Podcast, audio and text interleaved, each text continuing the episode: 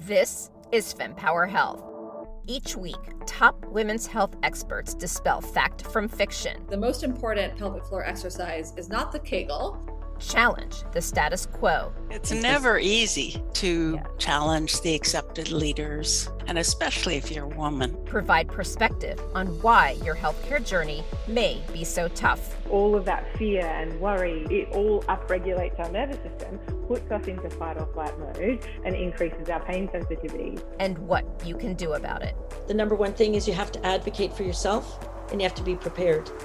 Your journey to get empowered starts now. Hi, Georgia here. In honor of Infant and Pregnancy Awareness Loss Month, I interviewed Dr. Lora Shahine. She's a reproductive endocrinologist and the author of Not Broken An Approachable Guide to Miscarriage and Recurrent Pregnancy Loss. I interview her to add further color around some of the important points that she makes in her book based on a lot of the questions I see many of you asking when it comes to miscarriage and recurrent pregnancy loss. Before we dive into the episode, a couple of announcements. One, FemPower Health Podcast is now an Alexa skill. You can either follow me on Instagram and check out my link in the bio, and it'll take you right there, or you can type in the word FemPower and add it as a skill. Additionally, you can find the FemPower Health podcast on Apple, Amazon, Google, Stitcher, and Spotify. Last but not least, if you have any input or questions for me, please do contact me. You can reach me at info at fempower-health.com because this podcast is for you and I'd like to know what you'd like to hear and even changes you'd like me to make. So without further ado, let's get into the podcast. Hi, Dr. Shahine. It's so nice to talk to you today. Thanks for joining. Oh, thank you so much for the opportunity. I'm really happy to connect with you. I wanted to meet with you because I had asked some of my connections who would be the expert on miscarriage and recurrent pregnancy loss. Mm. And your name came up. And then I learned about a great book that you wrote called Not Broken An Approachable Guide to Miscarriage and Recurrent Pregnancy Loss. And I did read the book. Tell us about yourself and your oh, background. Great. Well, thank you so much for those kind words. I um, I really appreciate that. Um, it was a real joy to write that book. I really wrote it for my patients because um, it's such an overwhelming, emotional, and complicated topic to be dealing with miscarriage. And I kept looking for a resource for my patients to provide for them to get those you know questions answered and i just couldn't find it so i i i mean that sounds so simple and i know it's not but i really did write it for them. So about me so i'm a reproductive endocrinologist which means um, after medical school i did a residency in obstetrics and gynecology in san francisco the university of california there and then what did subspecialty training in reproductive endocrinology and infertility at stanford and so that's really training kind of beyond uh, your typical primary OBGYN to really focus on you know reproductive health. And a big part of that training has to do with recurrent first trimester miscarriage. So it's really common for people to not really know who the the real specialists are to focus on recurrent first trimester miscarriage. And it really is reproductive endocrinologists. We really are the focus. And I happened to do my fellowship at Stanford when my mentor, Dr. Ruth Lathi, was starting the Center for Recurrent Pregnancy Loss at Stanford. So just right place, right time, incredible learning. She really brought together a multidisciplinary approach to recurrent loss. Even though we are the specialists, you know, it takes learning so much more about genetics and the immune system and the blood clotting system. And there's so much science and research going into things that you have to approach it as a team. And I learned a lot um, from her and through that experience. Yes, in your book, you talked about so many light bulb moments. I think, if I recall, the first one was women would come in and test positive for pregnancy and they would have severe anxiety and, and you were like oh my god like this is not you know yay i got pregnant it's can i keep the baby? And it's so true when i um, hear friends and just women talking on social media about it it's constant panic over can i keep the baby? Yeah maybe you can talk a little bit more about that experience that these oh, women and couples have. Absolutely. I talk to people about the innocent joy of a positive pregnancy test has really taken away from someone after a miscarriage. You know the narrative uh, what we're taught growing up is that it's mm-hmm. easy to conceive. You know it can happen when we're ready. And that a positive pregnancy test means baby. And when the narrative shifts in any direction. Like it takes longer to conceive than what you expect or you have a miscarriage. Um, it's such a shock because we don't talk about what can really happen enough. I very distinctly remember you know my first fertility patients you know in training. You're still learning you're still training but you are a physician and you know you have your own patients in fellowship.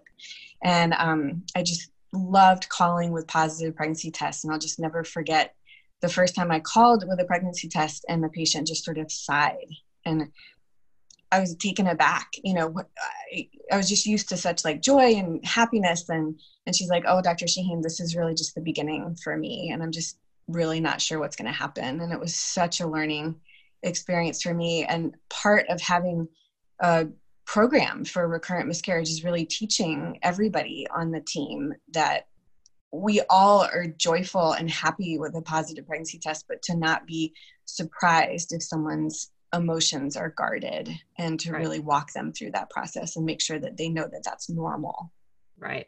And I like what you said earlier too, because that's something I'm learning. I mean, I entered, um, you know, really focusing on women's health after my own fertility struggles. And then through it, since I've been on this journey now 10 years, what I've realized is this is not just a fertility thing, it's a women's health thing. The themes are the same in all women's health. And one of the themes too is just really helping people understand that a lot of times just because of how the training works you do often have to go to a subspecialist and i think when a lot of people think reproductive endocrinologist they think fertility doctor mm-hmm. and you know it's becoming clear that it's broader than that and and if someone is having issues outside of the the basics sometimes going to that specialist early on seems to be key yeah, that's a really important point that you bring up. I think that there's a real assumption that primary care doctors and primary obstetricians and gynecologists have a lot of expertise in fertility. And quite honestly, this is not true.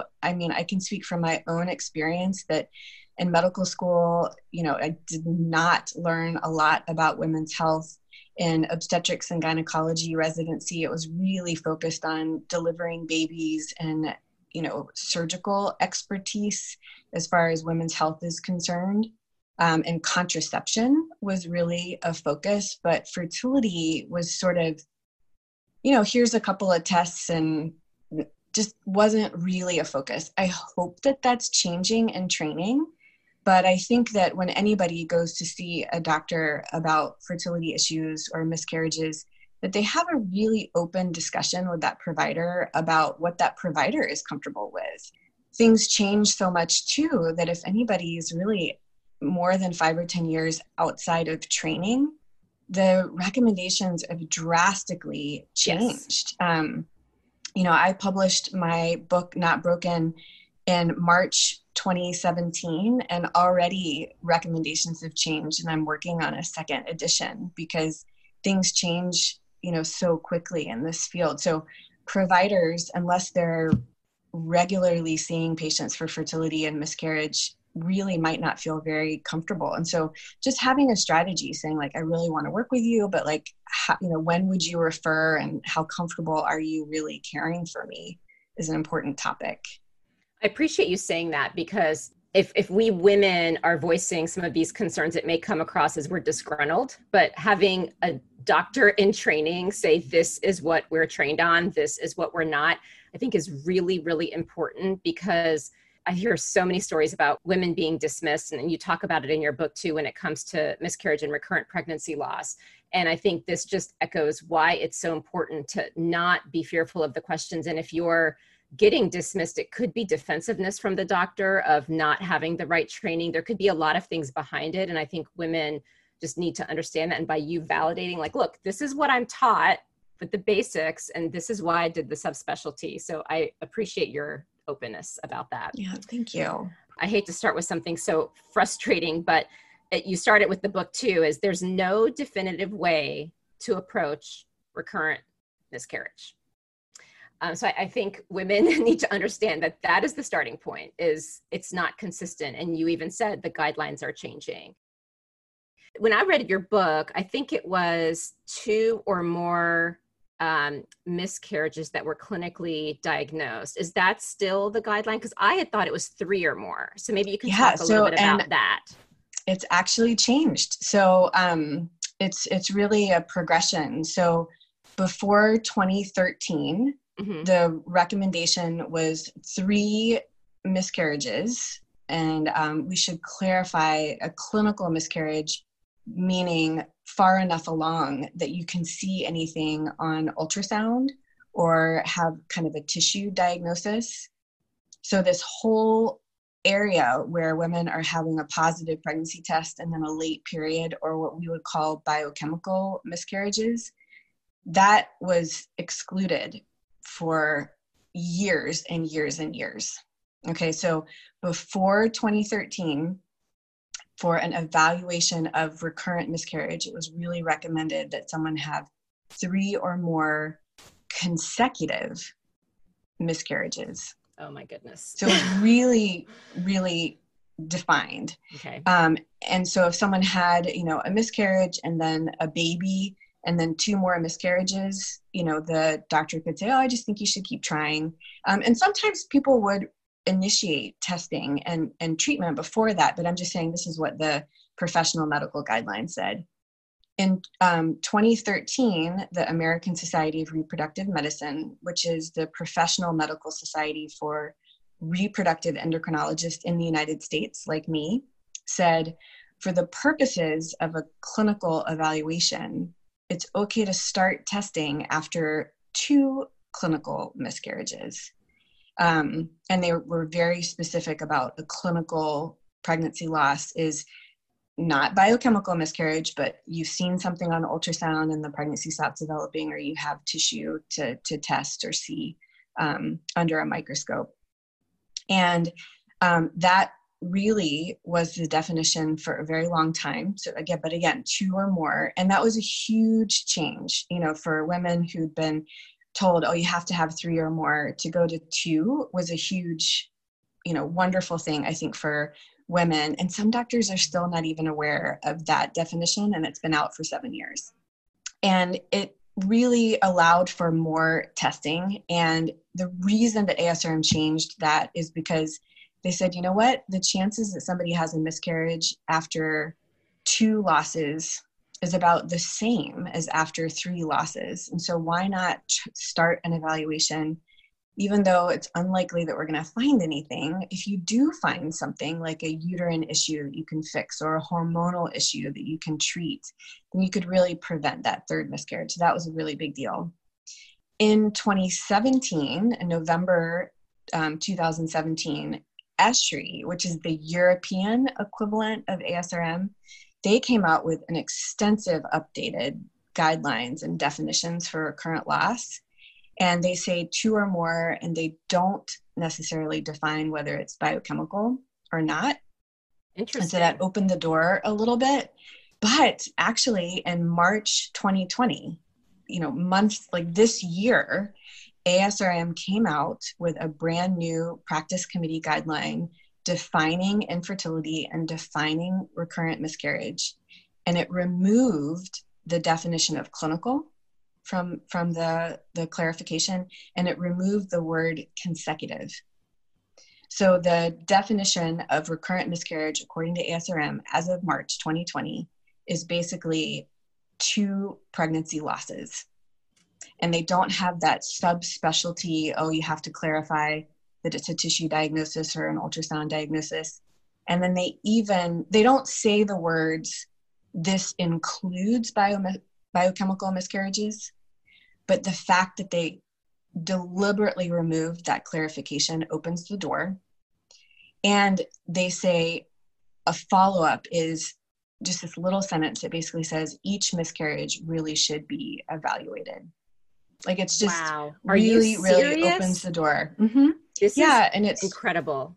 It it really is, and it just um, it just validates you know the importance of each loss and that it's okay to do evaluations and i do not have ins and outs and sort of a, a very strong understanding of how reimbursements work as far as insurance is concerned but i truly hope that if there are any limitations on insurance reimbursements that definitions like this from uh, you know the professional medical society of the united states i really hope that this helps some women get some testing that they need.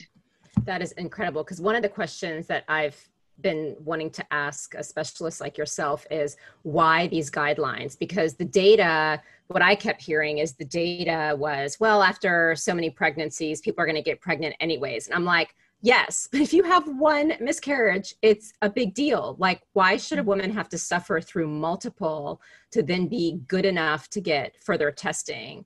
And you know like i think of an example where um, you know originally when fempower health started we were focused mostly on fertility. And again when i had that aha moment that this is like all women's health um, i've broadened out. But we were interviewing a lot of women around the country.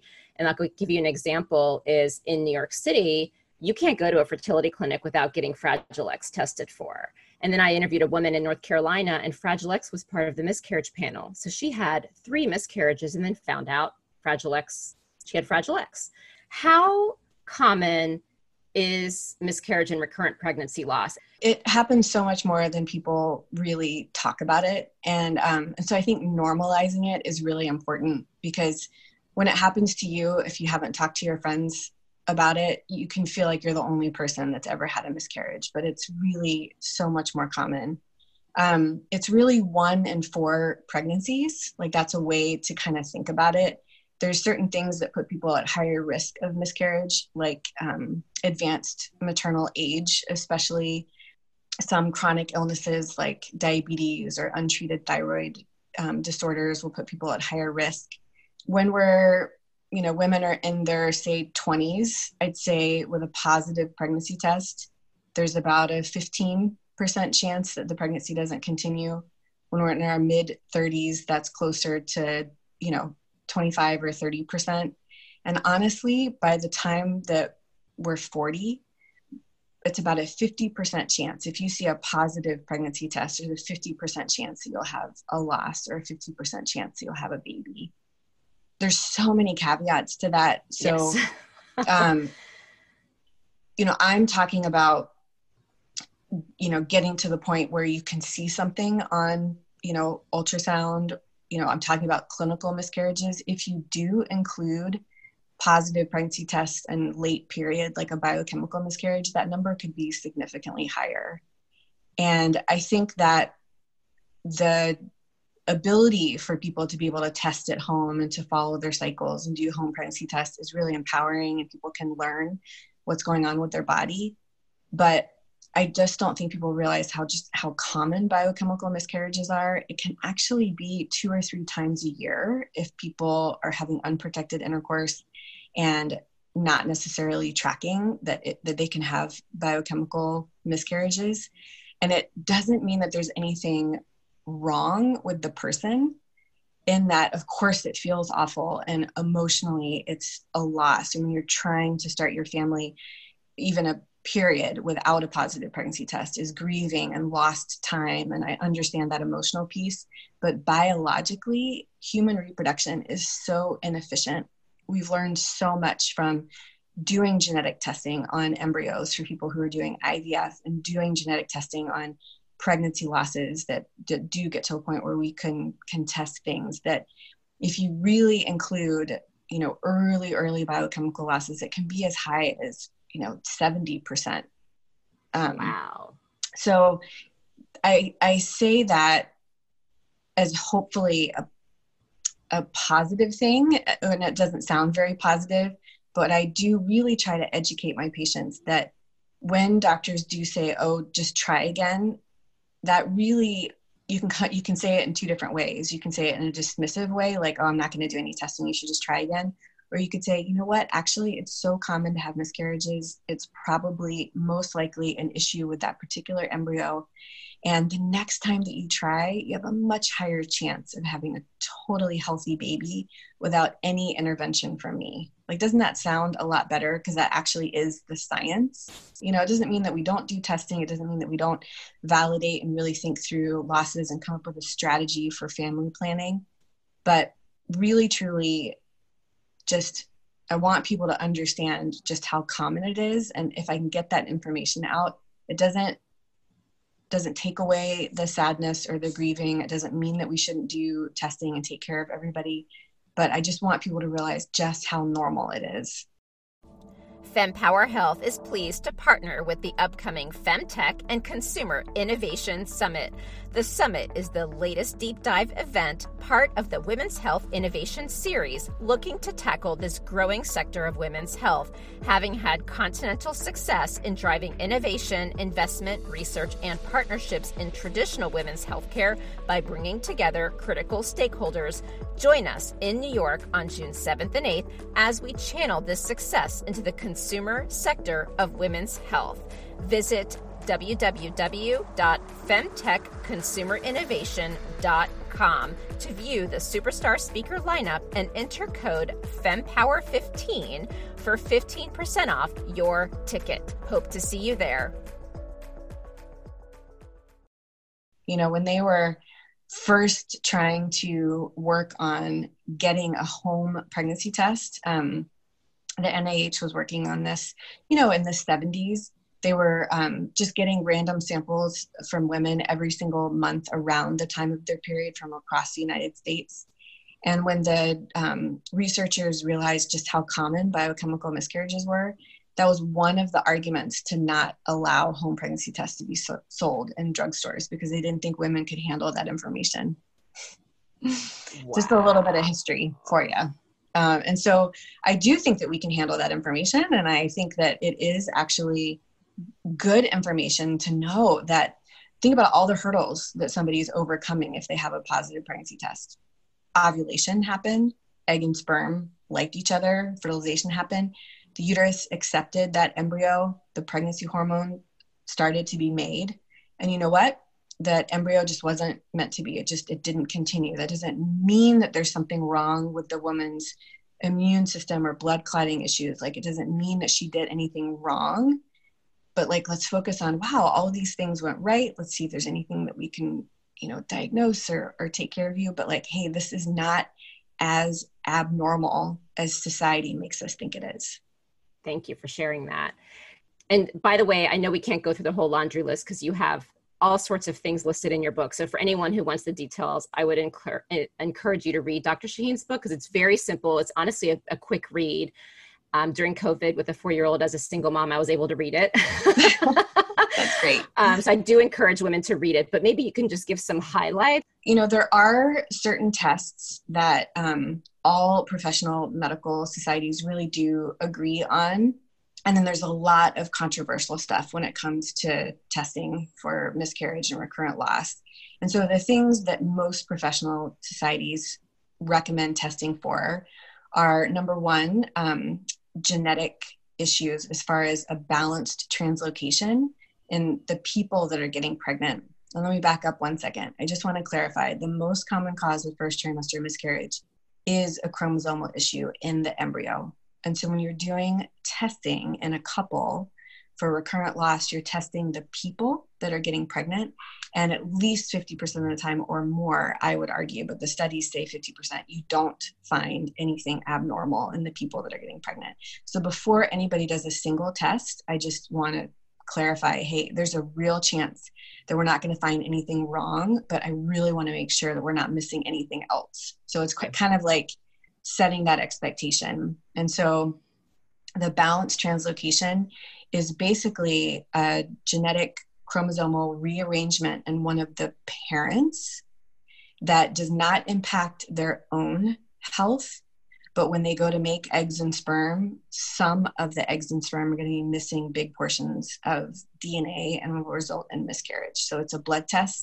It's, you're testing for karyotype and what you're specifically looking for is a balanced translocation. It we only find it about three percent of the time. It's very rare to find but when you do find it it it really does explain a lot what's going on Um, we look at uterine issues or anatomic issues that can put someone at higher risk of miscarriage. So, um, a uterine septum is a fibrous band of tissue that someone can be born with that can make it um, a higher risk of miscarriage if the embryo is implanting on this avascular, not very supportive tissue within the uterus.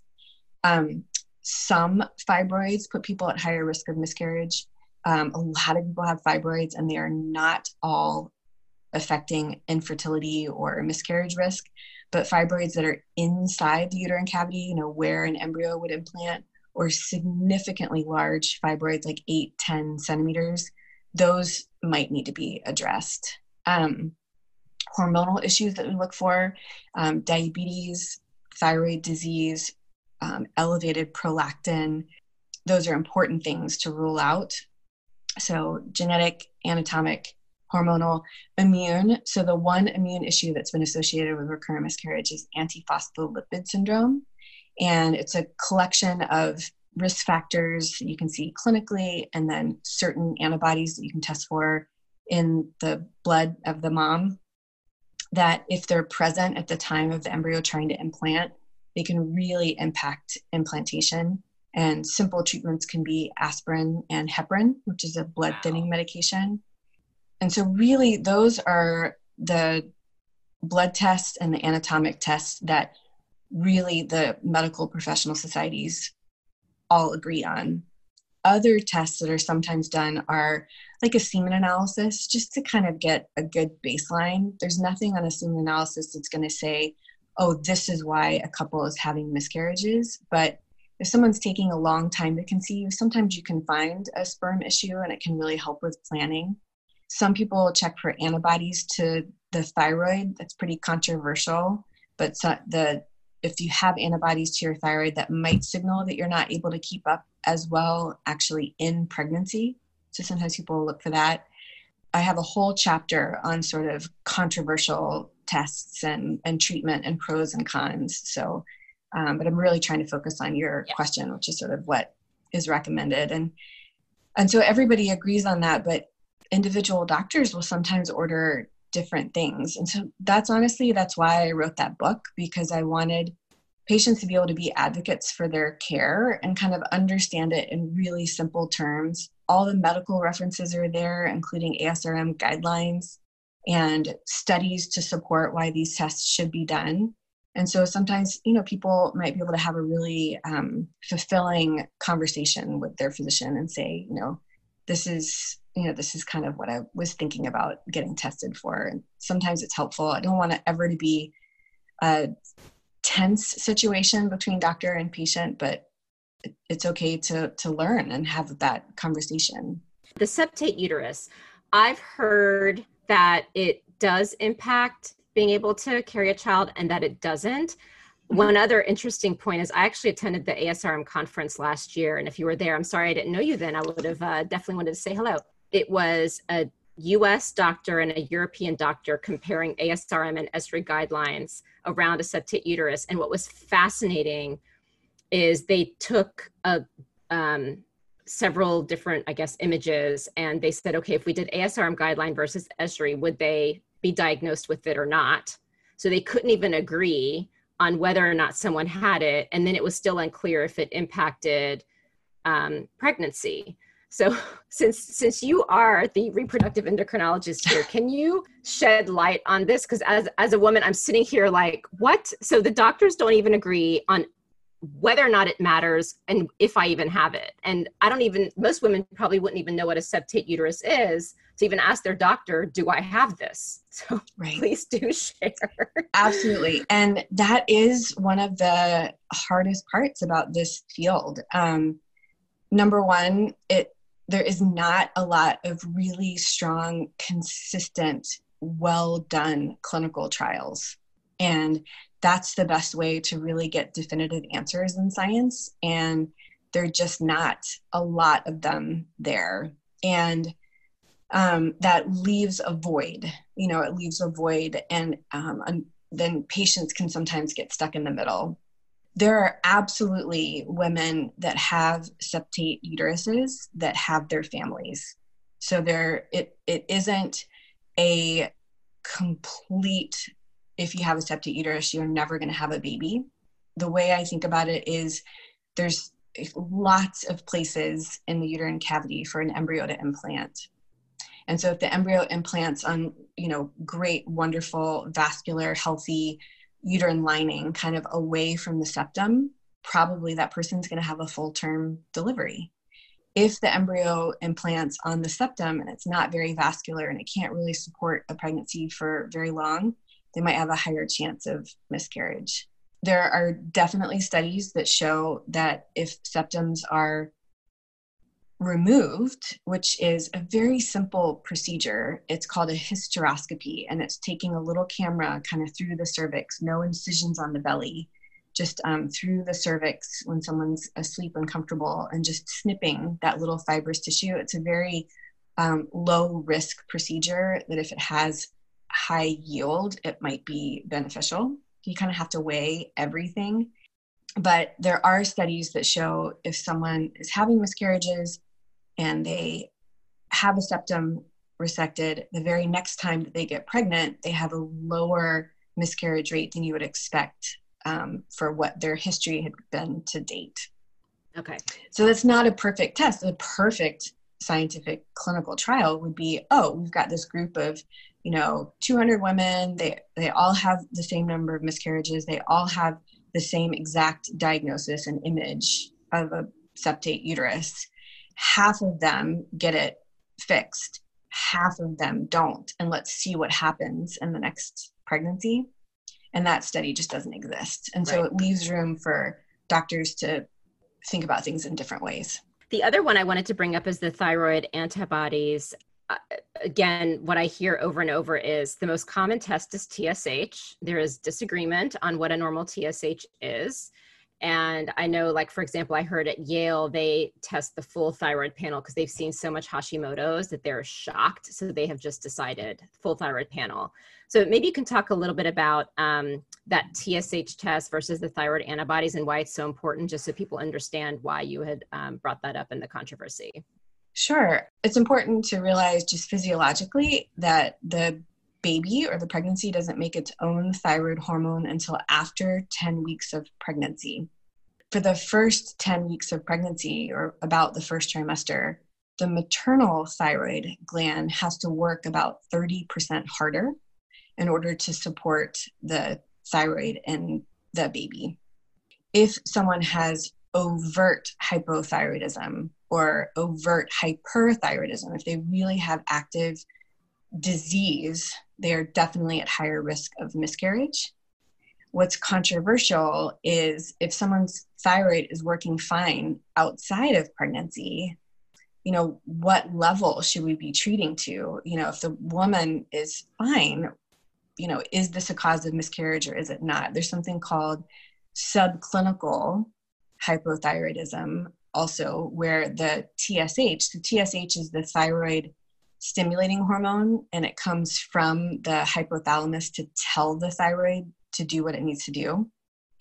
And so it kind of makes sense like well we should just be testing the the the hormones. Like we should be testing what the thyroid's doing to figure out whether we need medication or not. The tests just are kind of hard to do actually.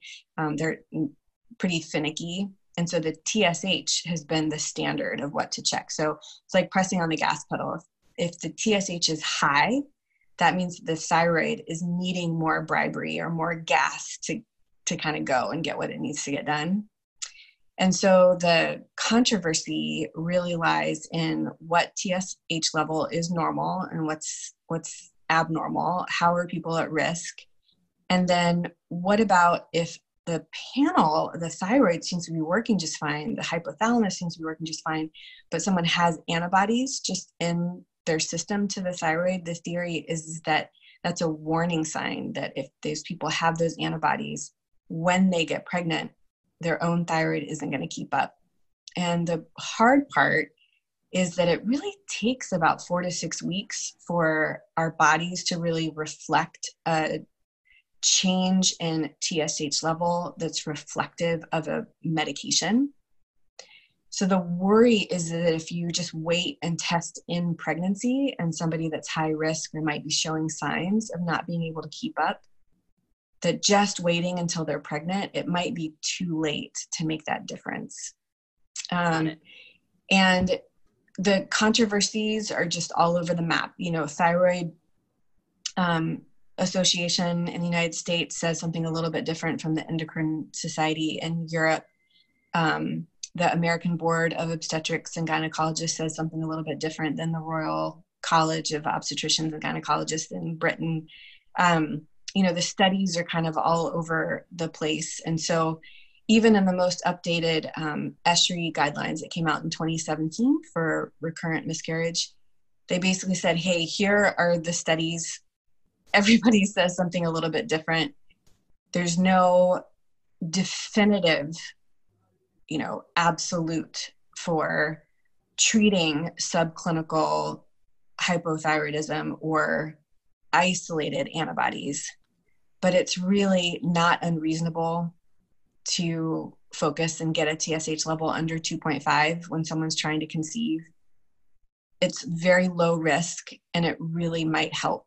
And, you know, there's so many things that hypothyroidism has been associated with in pregnancy. You know, hypothyroidism is associated not only with miscarriage, but um, preterm um, delivery, um, lower birth weight baby, for babies, higher risk of gestational diabetes, and even lower IQ points wow. later um, in the babies later.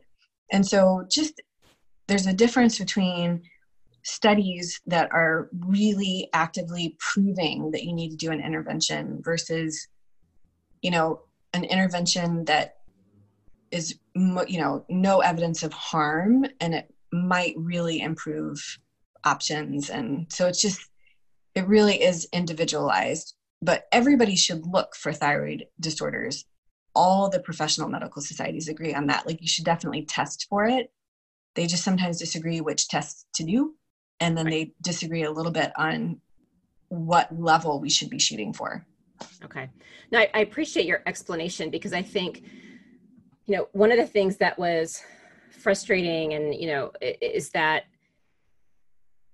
we want answers, the studies aren't there, but then there's so much logic around how the body works when you really break it down. And I can assure you that anyone who's struggling with miscarriages and recurrent pregnancy loss, PCOS, endometriosis, you name it, they will stand on their head for three days if you tell them that will change what they're going through. And I'm not at all saying doctors scrap clinical trials, but I think, you know, I think women need to understand there are some levels of logic. And when you weigh the risks and the benefits, you know it, it's really important to just understand and be educated on how the body works and i love that your book talks about these tests and the pros and cons um, because it, it's it's critical to know because the trials just aren't there the funding is not there um, you know i've seen in my industry so many of the pharmaceutical companies selling off their women's health divisions what does mm. that say so speaking of testing so we have become a society that because of all the technology and data and Google, what would you give someone as guidance? I think what I would really um, want people to hear is that every pregnancy is a new opportunity, that it's very unlikely that there's something that people are dramatically missing. Um, most people, like the vast majority of people, will go on to have a baby if they are having miscarriages because all of those things are right you know the again you know fertilization and implantation and and every pregnancy is a new opportunity because it's a new set of genetics okay in that embryo.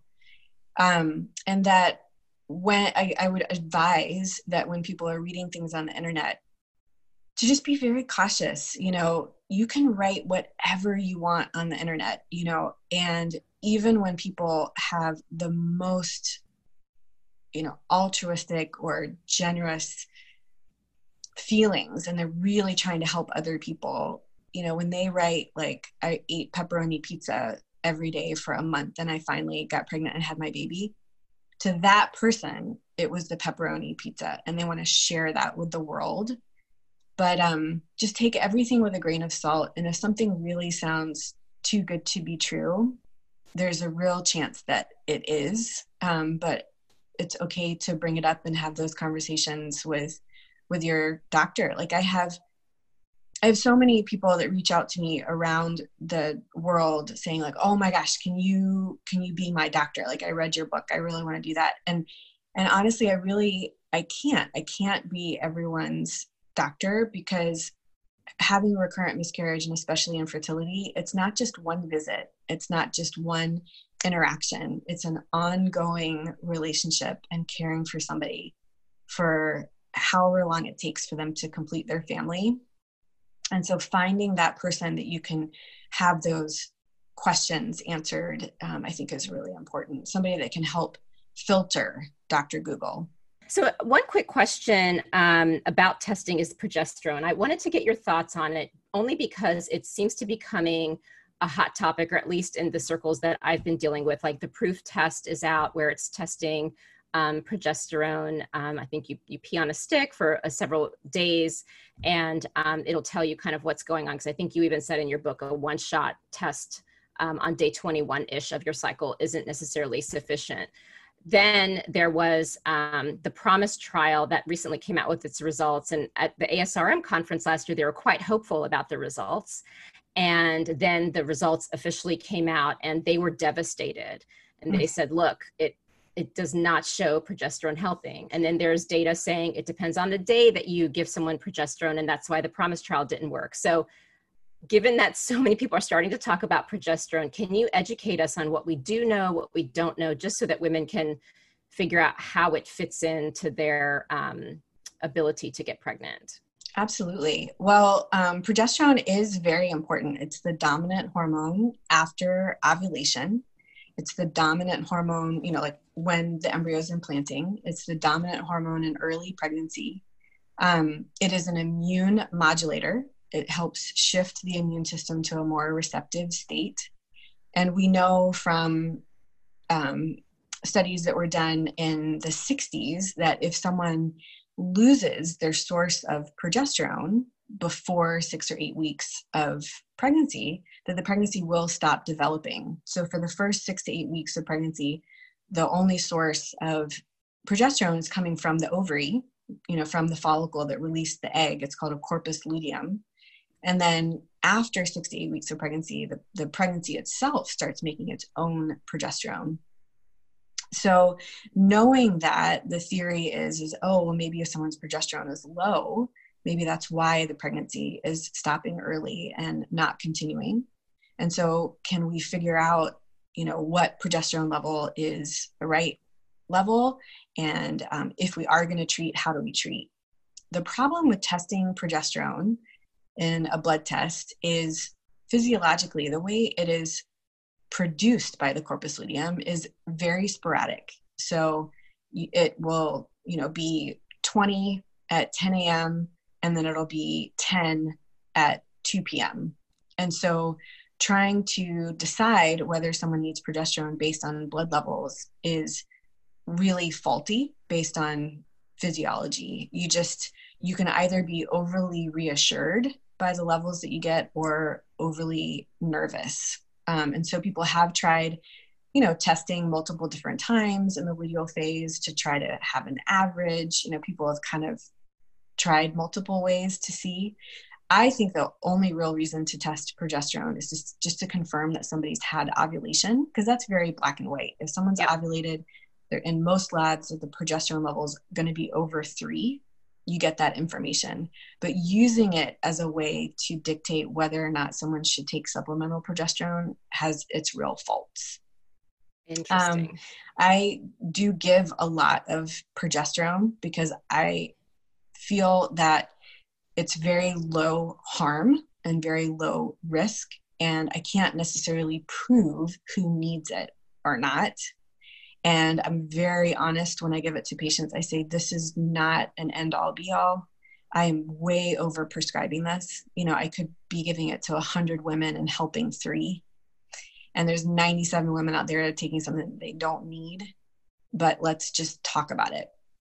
Um, okay. And so in my practice, I don't test for it. I just, I do offer it to a lot of my miscarriage patients. I typically start it with a positive pregnancy test for a lot of different reasons.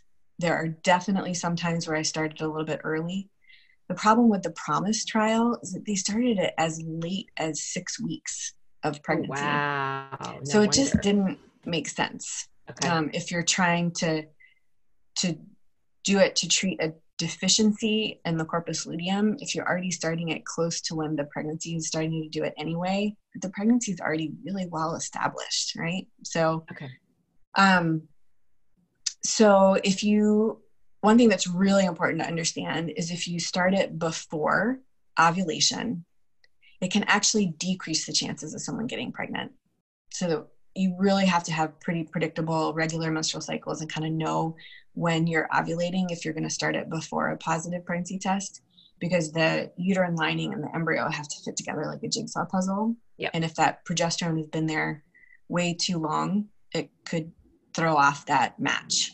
Okay. Um, and, you know, progesterone, it has side effects. It is the pregnancy hormone. It will delay the onset of a period, whether someone's pregnant or not, right? Or if someone's not pregnant, it'll delay starting a period, not forever, but for enough days and enough negative pregnancy tests that can be really emotionally challenging. Um, it makes people feel pregnant, so more you know tender breasts and mood swings and GI issues and and things like that. So already you're so excited and ready to start or complete your family, and then you're having a delayed period on top of all of these symptoms, and then to find out you're not pregnant is just emotionally really hard. Um, so there's lots of pros and cons, but it is something that that I do use in my practice? Two things there. One is progesterone and oil and the suppositories are going to be the best mode for not not going on to over the counter types of pills correct okay right yeah and the studies that did show a benefit for decreasing miscarriage um, did use vaginal progesterone um, so that that is encouraging because those progesterone shots the progesterone and oil that you mentioned um, just they can be uncomfortable. So I yep. really do usually offer vaginal suppositories. Okay. And then the other piece is I have heard that women who are asking their doctors to prescribe it, many of the clinicians refuse. So, what do those poor women do? Because it has to be a prescription, they cannot do over the counter, they need the help. As you mentioned, you know, you didn't say it directly, but my takeaway is it honestly could possibly do more help than harm. I mean, if someone doesn't want the side effects, obviously they can have the power to choose. But you know, if mm-hmm. I were the woman and you're telling me this information, I would take the progesterone. So what what do women do when their doctor refuses to prescribe it? Yeah, um, I think it just takes a healthy conversation, and it might take um, honestly getting a second opinion. Okay thank you for being straightforward with that. um, last question is about um, there's a new test out there that's testing for the BCL6, and you talked so much about the urine lining and how it needs to be healthy. And because you specialize in uh, recurrent pregnancy loss and miscarriage, and I know they're really aiming to help such women, can you tell us a little bit about? Um, that type of test. And at the moment, it seems to be the only one out there, which is my, why I mention it directly. But I'm sure there are a lot of companies who are looking at um, ways to support these women. Um, but I'd love to get your perspective. What you're talking about that I'm familiar with is doing an endometrial biopsy yep. to test for a marker called BCL6, which is associated with endometriosis. Yep. And that's typically used in diagnosing or sort of looking into reasons why somebody is not conceiving, especially with embryo transfers um, when they're doing IVF. It's not a typical test for recurrent miscarriage.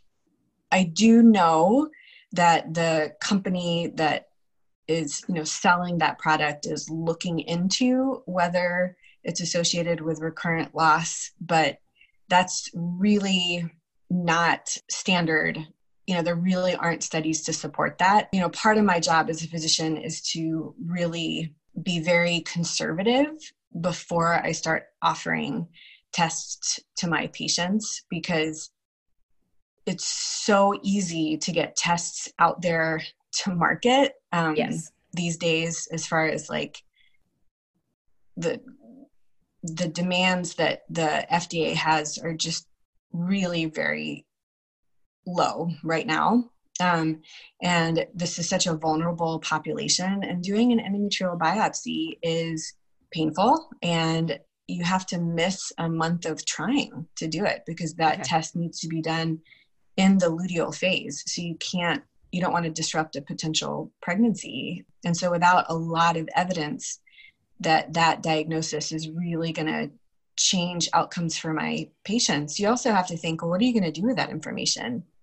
Um, there's not a lot of evidence that really supports that endometriosis is an independent risk factor for miscarriage. So, looking for that, you know, what's the treatment going to be if you have a positive BCL6 marker that is associated with endometriosis 90% of the time, but endometriosis isn't necessarily associated with recurrent miscarriage. And the treatment for endometriosis is often surgical or um, shutting the you know ovaries down for two to three months with Lupron.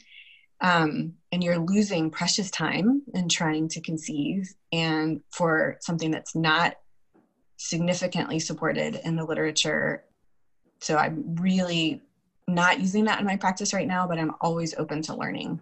Okay. No, I, I appreciate that perspective because I know as a patient who has endometriosis, I definitely feel like it's a potential game changer, but it's helpful to know where it fits in for the miscarriage and recurrent pregnancy loss versus other. So thank you for that perspective. I always like to make sure women have the opportunity to hear experts' opinions on both sides of the spectrum um, so that they can make an effective decision. So thank you for that so last question is what is your greatest hope for um, for women and especially those who are struggling with uh, recurrent pregnancy loss and miscarriage? Yes i hope that we have more research. I really do. I do strongly believe that genetics is one of the most important things that as we learn more it might drastically change the field of miscarriage. Um, we know that 60 to 80% of pregnancies that end in miscarriage, if you test them, have a chromosome imbalance. But that does leave, you know, 20 to 40% that are undiagnosed. And when we're looking at chromosome matching, it's matching 23 pairs of chromosomes, and there's 10,000 to 25,000 genes on each chromosome. There just has to be a gene that's required for an embryo to get from four to five weeks, and another gene that's required to get from five to six weeks. So there are some labs in the world that are trying to look for a needle in a haystack and you know find um, genetic mutations just you know that lead to an increased risk of miscarriage just like we know there's genetic mutations that lead to an increased risk of cystic fibrosis or sickle cell disease or muscular dystrophy you know we um, we have to keep looking for that because it wouldn't be in every embryo that a couple has but just like we can screen embryos for a mutation to a certain disease we could screen embryos for a mutation for a miscarriage and we can dramatically decrease the risk of miscarriage. But of course, that would also require IVF, um, which I know is costly and certainly more intervention than trying naturally. But I just, um, I really do think that genetics are the future of miscarriage learning and care. And thank you for for making time to to educate us about um, such a very sad time that so many women and couples have to go through. Oh, I really appreciate your kind words and thank you so much for this opportunity. Really appreciate it. Thank you for tuning in to this discussion on the FemPower Health podcast. You can refer to the show notes for links to information that is referred to in this episode. And if you like this episode and found it timely and valuable, please take a moment to tell a friend or a colleague about FemPower Health. And right after this episode is over, please think of one person who might find this episode helpful and tell them about it. And if your friend is new to podcasting, please show them how to subscribe to our show. And another way to support FemPower Health podcast is to leave a review where you listen to podcasts. And as a reminder, the information shared by FemPower Health is not medical advice, but for information purposes to enable you to have more effective conversations with your doctor. Always talk to your doctor before making health related decisions. Additionally, the views expressed by the FemPower Health podcast guests are their own, and their appearance on the program does not imply an endorsement of them or any entity they represent. See you next week.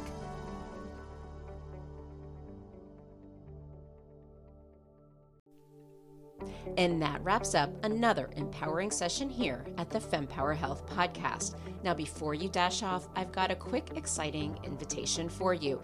Please join our vibrant community by subscribing to our weekly newsletter because it's really your frontline update on groundbreaking women's health research, the latest health enhancing products, fun quizzes to boost your health IQ, and unique discoveries that you won't want to miss. All of this delivered straight to your inbox, cutting through the noise of social media algorithms. Love today's insights? Show your support by rating and reviewing our podcast. Your feedback is more than just a pat on our backs here at FemPower Health. It lights the way for others seeking guidance and community in their health journey, amplifying the voices that need to be heard. And for a deeper dive into today's topics, check out the show notes and explore our website at fempower health.com. Our site is a treasure trove of knowledge, neatly categorized by topics of interest and life ensuring you find exactly what you need to empower your health journey. And your voice matters to us deeply. Whether you have a question, a story to share, or feedback on our episodes, reach out directly at info at fempower health.com. Drop us a message on social media or hit reply on any newsletter. Your insights inspire our conversations. And a quick note the knowledge we share is here to embolden you in discussions with your healthcare provider. It's not medical advice. Always consult with your doctor for health decisions. And remember, the diverse perspectives of our guests reflect their individual journeys, and it's not an endorsement by FemPower Health. Here's to empowering your health journey one episode at a time, and I'll see you on the next FemPower Health podcast episode.